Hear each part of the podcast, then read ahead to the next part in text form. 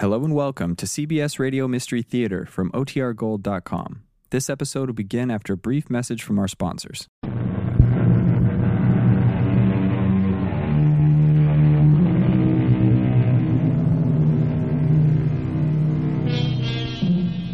Blackmail is an ugly word. And when one of the blackmailer's victims sincerely insists that he's an angel, while another swears he's a devil, and still others are convinced he's a ghost, the problem of dealing with him becomes Herculean.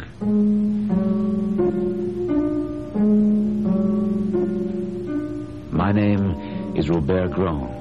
I'm a 38-year-old bachelor.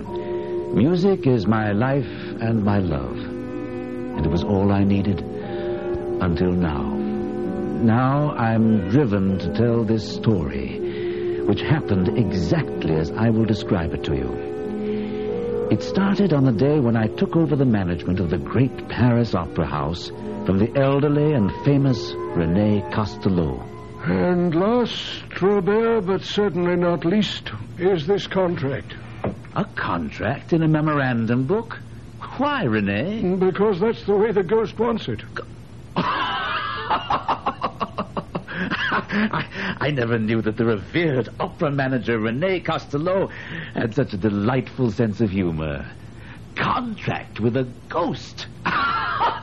Surely you're not serious. The opera ghost professes to be primarily concerned that the management give to every performance the splendor that belongs on what he calls the premier lyric stage of France. And, of course, this ghost will be the sole judge of the artistic splendor of a performance? Of course. However, there are two other conditions on which he places equal importance. Any attempt to perform an opera will meet with disaster if my allowance of 20,000 francs a month is more than 10 days late. Well, let me see. That monthly figure would amount to 240,000 francs a year. And this joker has further conditions? Oh, yes. If you'll allow me. Box 5 on the grand tier shall be placed at my disposal for every performance. Oh, surely you don't mean to tell me that you took these ridiculous demands seriously? I observed them scrupulously. You never defied him or threatened to have him arrested? How does one arrest a ghost? Well, when he comes to take his seat in box 5. He never occupied box 5. And you still kept it vacant? Certainly. Well, you won't find me wasting a box that way. I intend to sell it. Well, that's your privilege as the new manager. But if you'll take my advice, you'll never sell box 5. I didn't know whether to laugh at Castello's foolishness or to cry because such a brilliant impresario had obviously fallen victim to some hoax. However, more immediate problems were demanding my attention. My soprano sent word that she was too ill to appear that evening in the role of Marguerite in Faust. I replaced her with a young girl named Christine Donat, who, to mine and everyone else's amazement, gave a performance which brought down the house. Bravo! Marvelous! Superb, Christine! Oh, Paul Duran! I thought you were in charge with your brother. I was, until I heard that Christine was to sing tonight, and then I rushed to Paris. Forgive my rudeness. I mean to congratulate you upon your appointment as the manager of the opera. Now I must congratulate you on choosing Christine. I never heard her sing like this before. Nor have I. What a triumph! Look at her. She seems quite overcome. Overcome? Nothing. She's ill. She's fainted. I led Paul Duran quickly backstage to Christine Donat's dressing room. A crowd had gathered outside her door. I made my way through with Paul by my side. I opened the door and saw that the house physician was by her side. To my surprise, Paul Durand walked swiftly to the couch on which Christine was lying and knelt down beside her. She turned her head, opened her eyes, and said, "Monsieur, who are you?" "Mademoiselle, when we were little children playing together at Perrault, I was the little boy who went into the sea to rescue your scarf. Well, how amusing, monsieur. Mademoiselle, since it pleases you not to recognize me, I should like to say something to you in private. Something very important. When I'm better, please. And now I should very much like to be alone. I want all of you to go away. Please. I wasn't aware that you knew Christine. Oh, I've known her for a long time, Robert. Ever since we were children. But we are no longer children, my friend. So why should we hang about outside her dressing room door like a pair of... And I know her well enough to understand that she asked to be alone because she wanted the chance to talk to me privately. I didn't get that impression. But if you're convinced... Look, I'll prove it to you. Come on, let's go back and knock at her door, and you'll see. I don't know what you want of me. Oh, she seems to have someone in there with her. But that's impossible. We saw everyone leave when we did. Christine, you must love me. I do. You know I sing only for you. Nevertheless, someone must have stayed behind. Maybe we can learn something. I do not listen at doors. I'm going in. No. Wait. For my sake. Are you very tired? Tonight I gave you my soul, and I am exhausted. Your soul is beautiful, child, and I thank you. The angels wept tonight. I must go home. Of course. They're sure to catch us eavesdropping. No. Come here. Quickly. They'll never see us in this corner. She's alone. There's no one with her. He must have remained in her dressing room. And she didn't lock her door. I'm going in and find out who was with her. Are you with me? Of course, Paul. Come on. But there's no light in here. He must be hiding. Strike a match, please. Hiding isn't going to help you. We know you're here. We heard you. Now come out. Can you see anyone? No. He must be here somewhere, and we'll find him wherever he's hiding. You may as well come out now and save us trouble. I intend to find out who you are. There's no one here, and no place to hide. We're talking to the walls.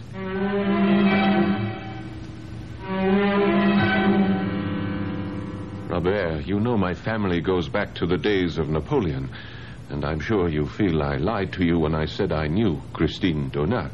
Certainly you had every right... What's this about Donat? Well, this letter will prove to you that I wasn't lying. You see, she says right here, I have not forgotten the little boy who went into the sea to rescue my scarf. Then you know where she is. Of course. She is in Perrault.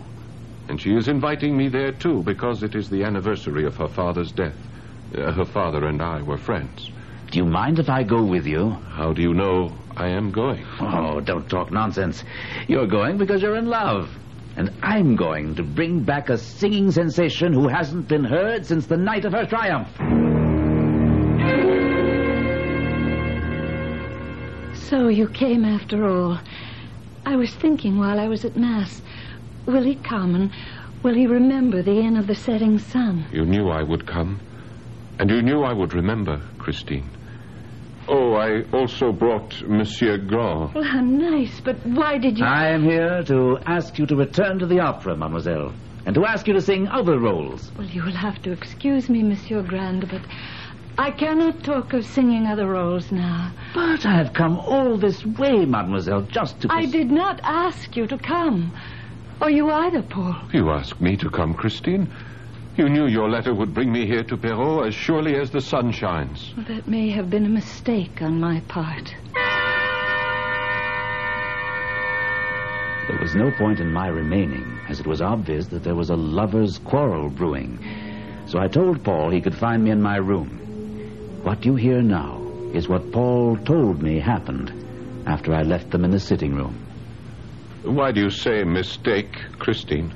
I don't know. When I wrote the letter, I was thinking of my childhood and my father and the games we played as children. I think I wrote to you as the little girl I was then and not the woman I am now. When I came to you in your dressing room the other night, was that the first time you noticed me? No. I'd seen you in your box. I knew you were in the audience. Oh, good. Then why, when you saw me in the dressing room and I reminded you about the scarf, Why did you pretend not to know me and laugh at me? All right. I know it was because there was someone in your dressing room, Christine. What are you talking about? The man to whom you said, I sing only for you tonight. I give you my soul and I am exhausted. You were listening at the door. That's the most... I listened, Christine, because I love you. Yes, I heard everything. All right, Paul. Tell me what else you heard. I heard him reply that your soul is beautiful, child, and I thank you. The angels wept tonight. Oh, Paul, you should not have heard that. You shouldn't.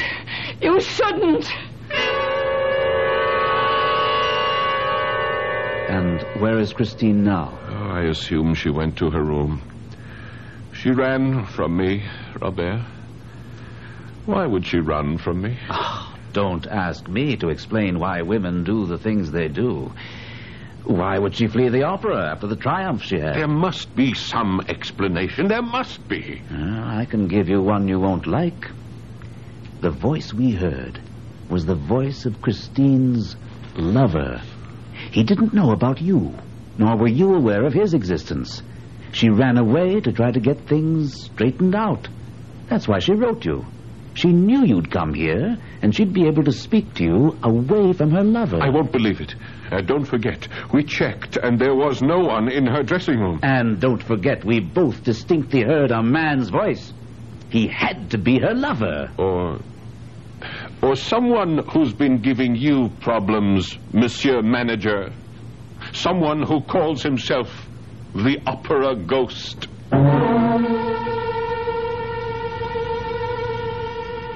At this point, I think I can say that I've become an authority on ghosts and their habits. Now, I've heard of ghosts who clank, ghosts who moan, ghosts who scream, wail, and even gnash their teeth. But this is the first time I've encountered a lovesick ghost who's also an opera lover. I'll be back shortly with Act Two.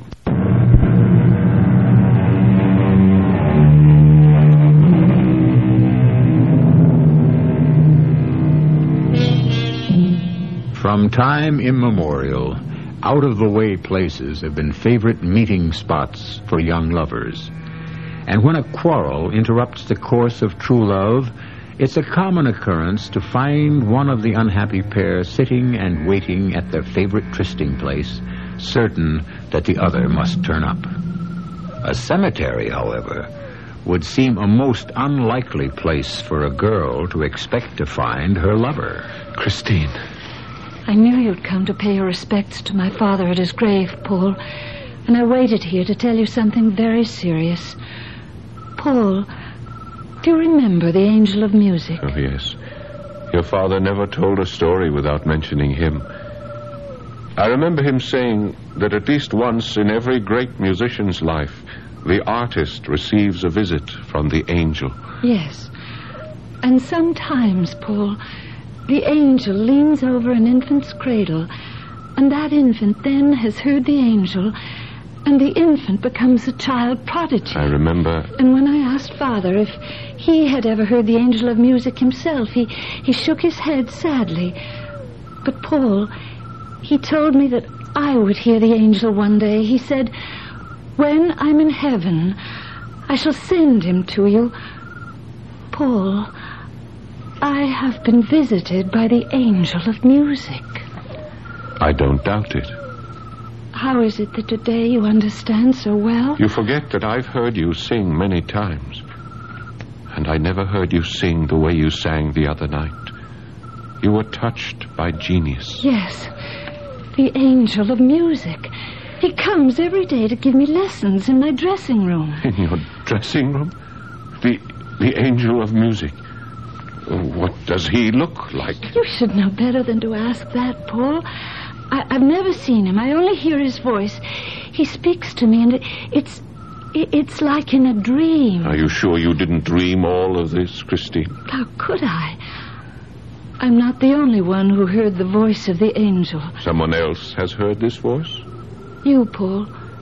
It was his voice you heard when you listened outside my dressing room door. Oh, Christine, you needn't have gone to such an elaborate lie to try to deceive me about the voice I heard. You think I lied? After all, I know what I heard. I'm beginning to understand. You think that that was a real man's voice. Well, if you had opened the door, you would have seen that there was no one in my dressing room. After you left, I did open the door, and there was no one there. And you still don't believe? I do not. Oh, how could I have ever loved you? Go away. I never want to see you again.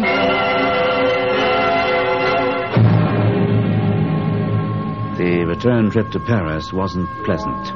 Paul Durand wanted so desperately to believe that his darling Christine was the victim of some cruel hoax, while I was convinced that Christine was an artful minx who was trying to keep two men on the string.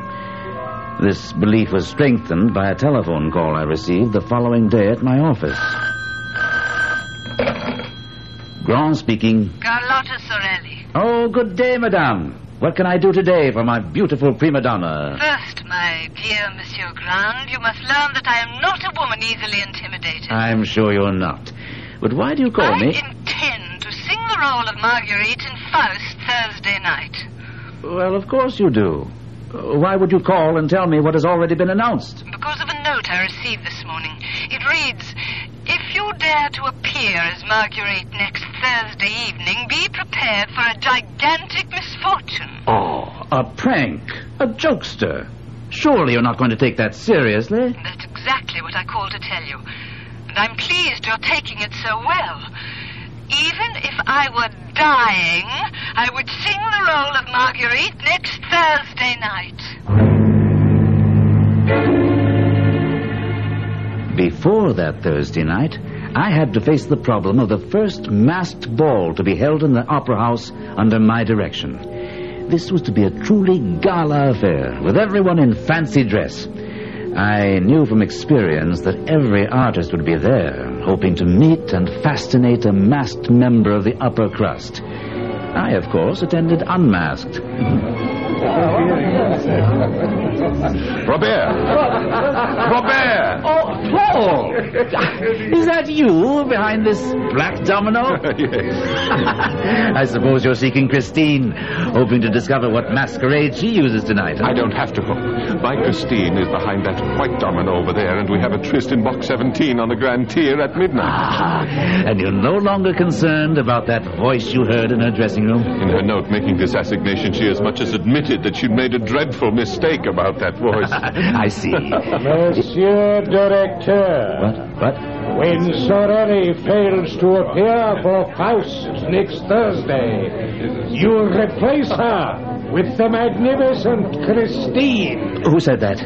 It came from the white domino. Nonsense. Christine is wearing the white domino. Then Christine is using some trick to make sure she sings Marguerite again. There's where it came from. From the center of that crowd. The man in the scarlet cape and the death's head mask. You think so? Yeah, well, it's almost positive. Come, let's unmask him. Read what it says on his cloak.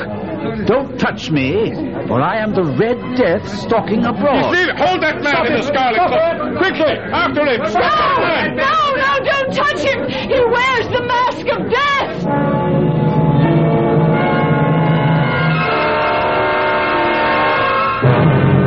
Who was that man? Why did you tell everyone not to touch him? Please, Paul. Please keep your voice down. You shouldn't have come here. All right, but you were the one who asked me to meet you here in this box on the Grand Tier, remember? I know, but that was before you started to chase the Red Death mask. And why did you stop us? What is that masquerader to you? Maybe nothing, maybe everything. Oh, Paul, you were right. The voice I hear is not an angel, but a human voice. Belonging to... I don't know. I still haven't seen him. But what made you change your mind about the angel of music? Because he forbade me to see you. How did he know about me? I told him. The first time I saw you in your box, I rushed back to my dressing room. The voice immediately noticed that I was elated, and when he asked me why, I saw no reason not to tell him about you. Yes, and... The voice spoke to me with great sadness and said that if I were to give my heart on earth, there was nothing for the angel of music to do but go back to heaven and leave me without any more lessons. And that was a thought I couldn't bear. I I knew what the lessons had done for me in a few weeks' time. How did the voice do this? What is the secret? Believe me when I tell you I wondered myself. I even thought perhaps there might be witchcraft involved. Oh, ridiculous. You could never be caught up with the forces of evil. Well, then what is the voice? A man. Someone who... Yes? I confess, I am jealous. That's why I stopped. There is no angel of music, but there is a man. A man who must love you and want you as I want you. And I mean to find out who he is. No, you mustn't. That's why I had to see you tonight, to warn you. Promise me that you... I'll promise nothing. I am not afraid of this voice, even if you are. Paul, you must listen and try to hear how I discovered the voice was human.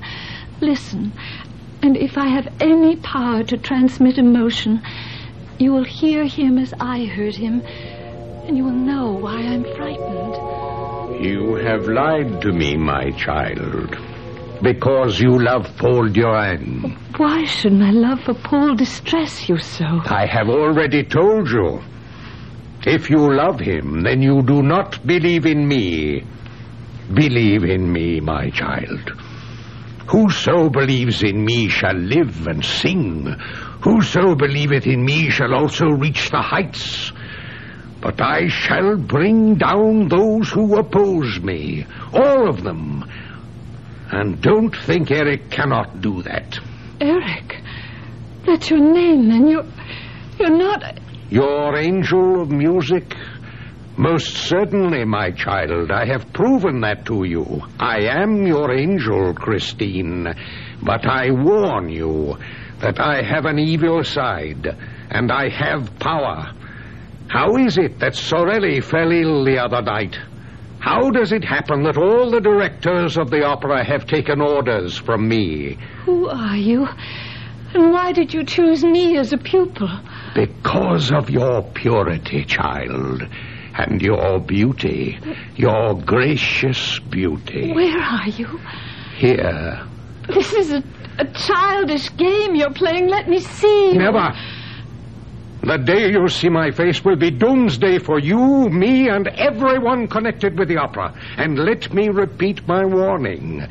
If you want Paul Durand to live, you'll be very careful about seeing him. Who are you to give me orders? I rule here. The opera house is my kingdom.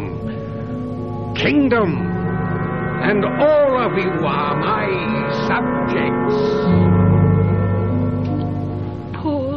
Dearest, did I succeed at all in recreating the power of that voice and the terror he inspired in me? Whoever or whatever he is, he must be completely mad. Perhaps, but nevertheless he does have power. What does it matter? You've told me that you love me, and now all you have to do is leave the opera, marry me, and we'll go away together. I cannot. I dare not.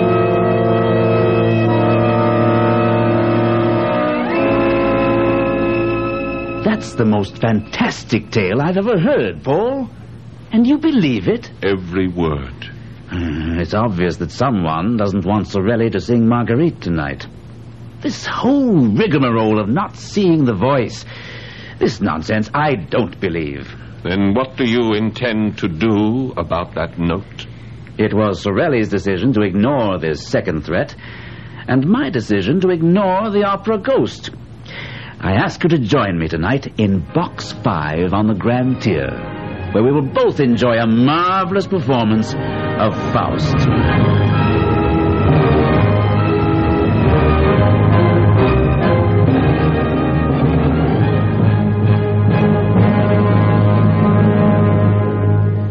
The first act of Faust went very well, and as the curtain fell for the intermission, I allowed myself to relax in Box 5, where I was sitting with Paul. Well, Paul, what do you say now? Do you still think we could have used the police? The police would have been useless, Monsieur Graham. Did you say that, Paul? I didn't say a word. But you heard it. Tell me you heard it. Yes, I did hear it. Where is that voice coming from? Not from this box. We're alone in it. You are not alone. This is box 5, my box. Show yourself, whoever you are.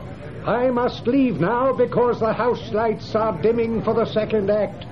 And there will be a terrible calamity. Now listen, you... Raise your eyes to heaven and see and pray. The voice is coming from our left, 2 boxes down. No, I thought it was on the right. The lights are dimming. The chandelier. Look, Robert, what's swaying? It's going to fall right into the orchestra. Oh, no. Look out! Look out!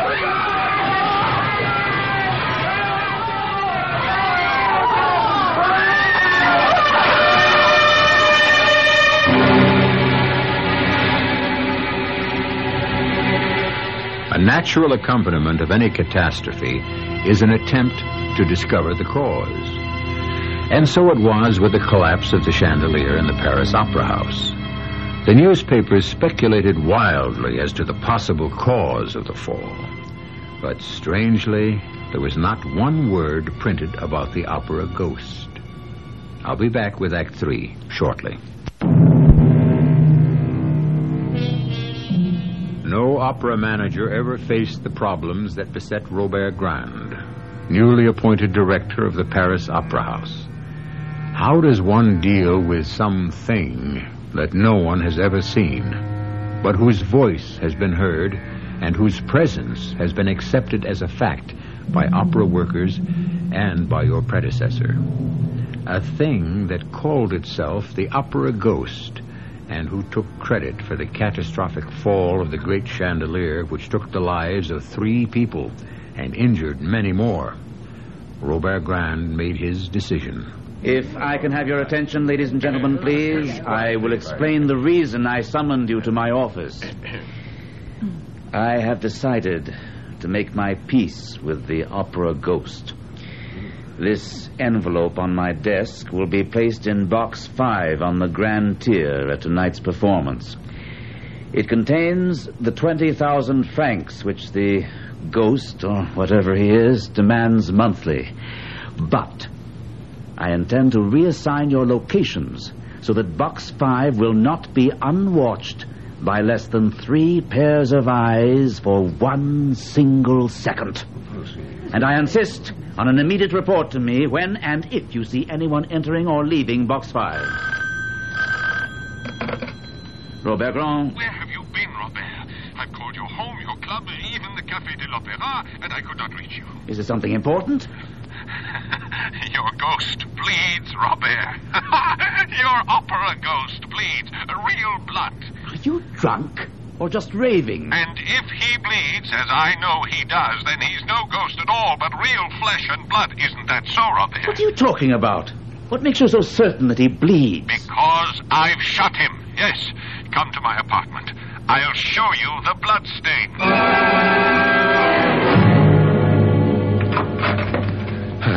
Robert, you're here. And now I will free you from your ghost forever. I've already called the police. Here, come, let me show you the balcony. I don't want to see anything until you calm down and explain what happened. His eyes. You have to see those eyes to understand, Robert. You have to see them. Are you trying to tell me the ghost was here? Exactly. And I know how to get him here. I played on his weakness, Robert. His human weakness. His love for Christine. I told you that, but you wouldn't listen. I can't make head or tail out of what you're trying to tell me.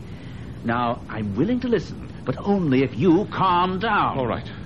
All right, Robert. Everything I suspected is true. Now, I'll try to give you an exact picture of what happened. It started when I saw Christine yesterday. Where? At her mother's. She didn't go to the opera. I went to tell her mother that I wanted to marry her and take her away. What did Christine think about this? Yes, she was frightened, terrified by this man posing as a ghost. Well, I left after telling her I would expose him. And I came home here, and it was very late, and prepared to go to bed. Come, let me show you. Let me show you my bedroom. Oh, I'll admit that my mind was filled with wild thoughts that night. Well, I turned out the light, and as I climbed into bed, suddenly, at the foot of my bed, I saw 2 eyes, red and glowing like coals, just the eyes.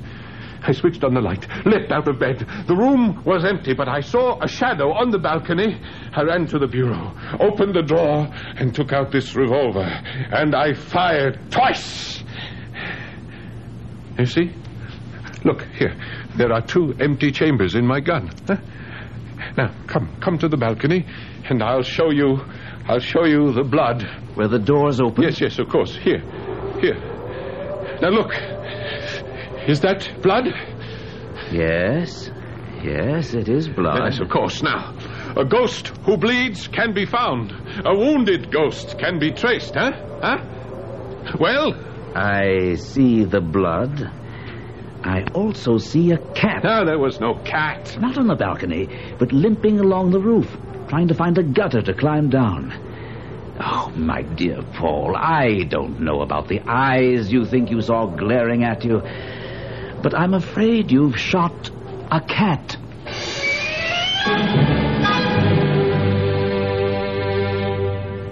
The next 48 hours will live forever in my memory. I expected that the envelope containing the 20,000 francs which I had left in the well-guarded box 5 would somehow disappear. It did. But as I also feared, all three persons assigned to watch the box swore no one had entered or left the box. Far more disturbing was an unannounced visit from a dangerously quiet Paul Duran on the following day. Robert, I need your help. Of course, Paul. I'll do anything in my power.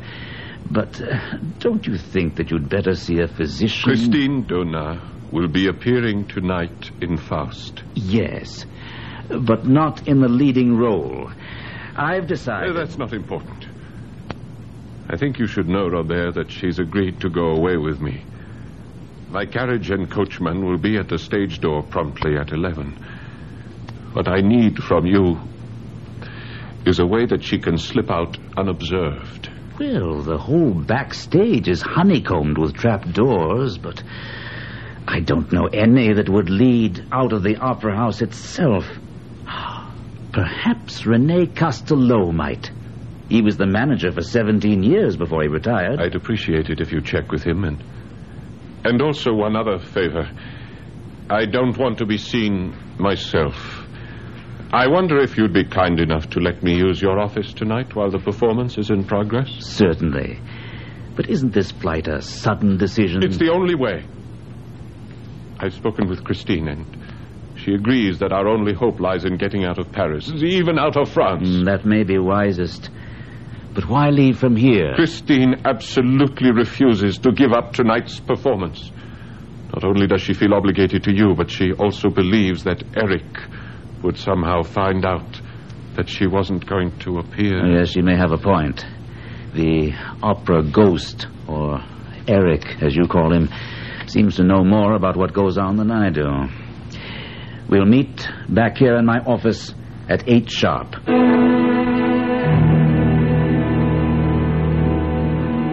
May I thank you, Monsieur Castellot, for taking the trouble to come here to tell me about the special exit? It hasn't been used in years, but I think the door still works. What time is it? Oh, relax. It's only 9:40. Plenty of time. She's disappeared. What? What's happened? Oh, I'd better get out and see what's happening. I'll be right back. Something. By God, there must have been another accident. From my experience, it sounds like something's happened on stage. Paul!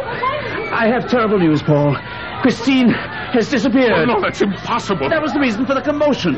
In the middle of a scene, she seemed to be lifted straight up into the air and then disappeared as the lights went out.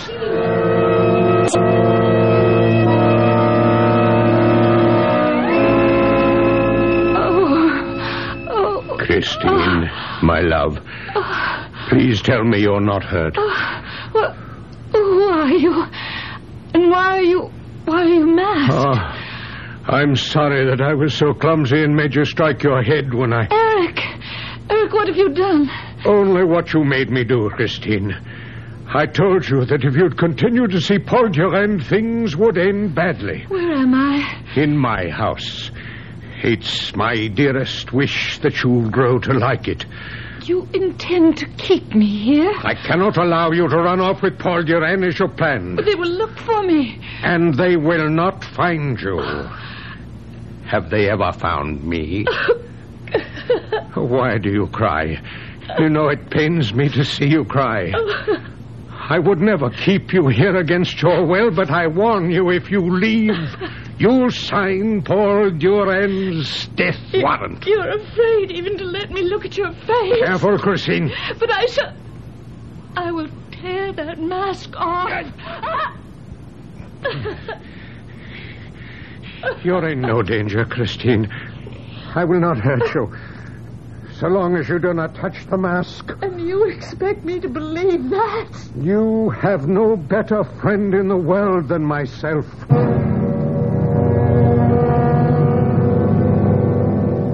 It took all the strength that both I and René Castellot possessed to hold Paul Duran in his chair in my office after he learned of Christine's disappearance.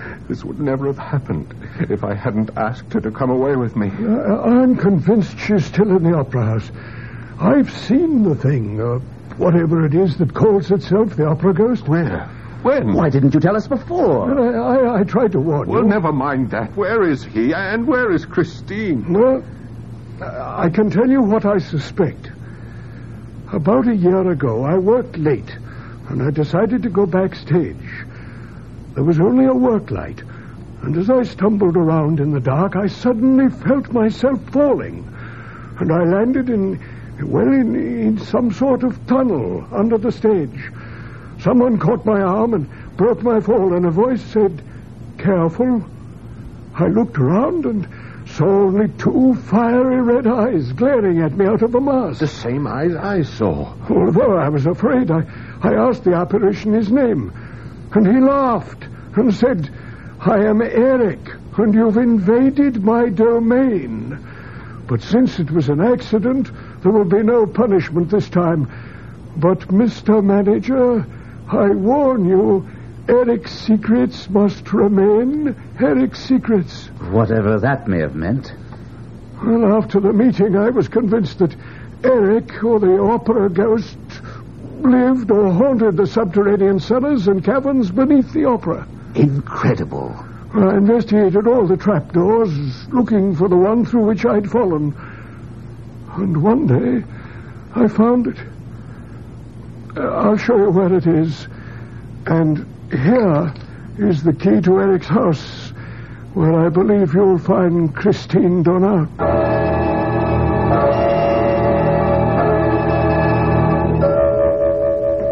Wait.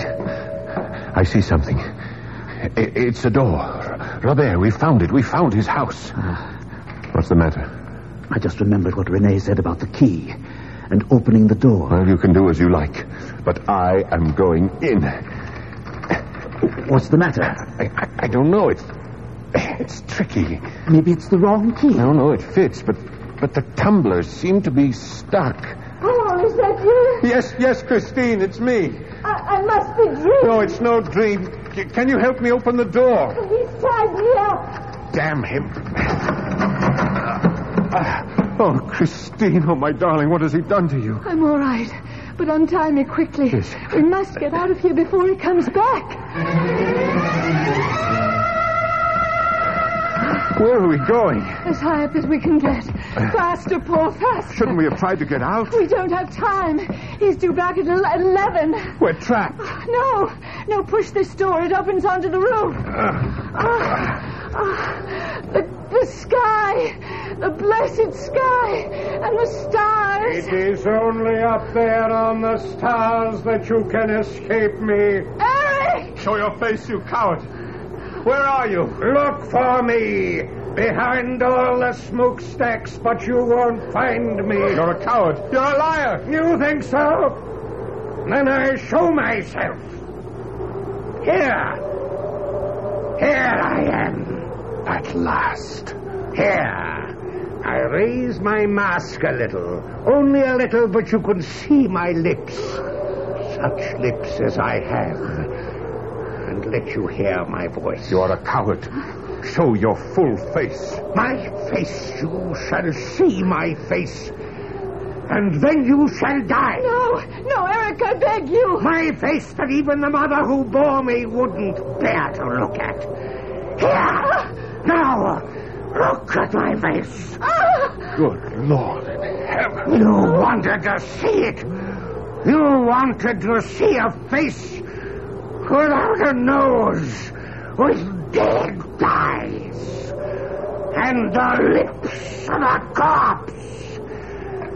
Now look, as I come closer, the horror that is my face will drive you over the edge. Oh, my poor Eric.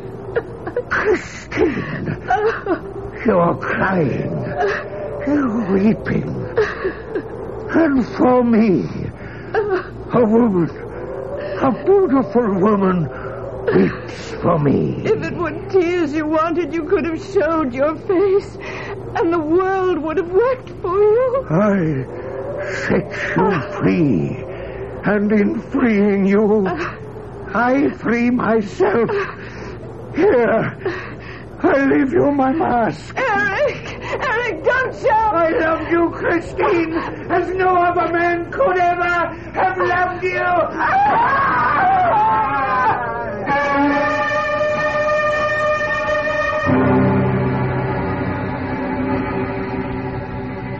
Even today, there are those people who say that the Phantom of the Opera was a ghost. But the story of Eric was manufactured to appease a frightened public. There are others who say it never happened. And perhaps it didn't.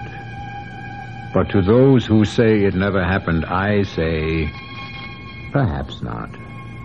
But it could have. I'll be back shortly. In looking back over the story of the opera ghost, I think I've made a discovery of some importance. If you recall, Eric, or the ghost, wrote threatening letters to the manager of the opera house when he felt slighted. He also wrote contracts in red ink in a memorandum book. Now, if he really were a ghost, and he did write these documents, could we say that he was the first ghost writer? Our cast included Gordon Gould, Court Benson, Carol Tytel, and Paul Hecht. The entire production was under the direction of Hyman Brown. This is E.G. Marshall inviting you to return to our Mystery Theater for another adventure in the macabre. Until next time, pleasant dreams.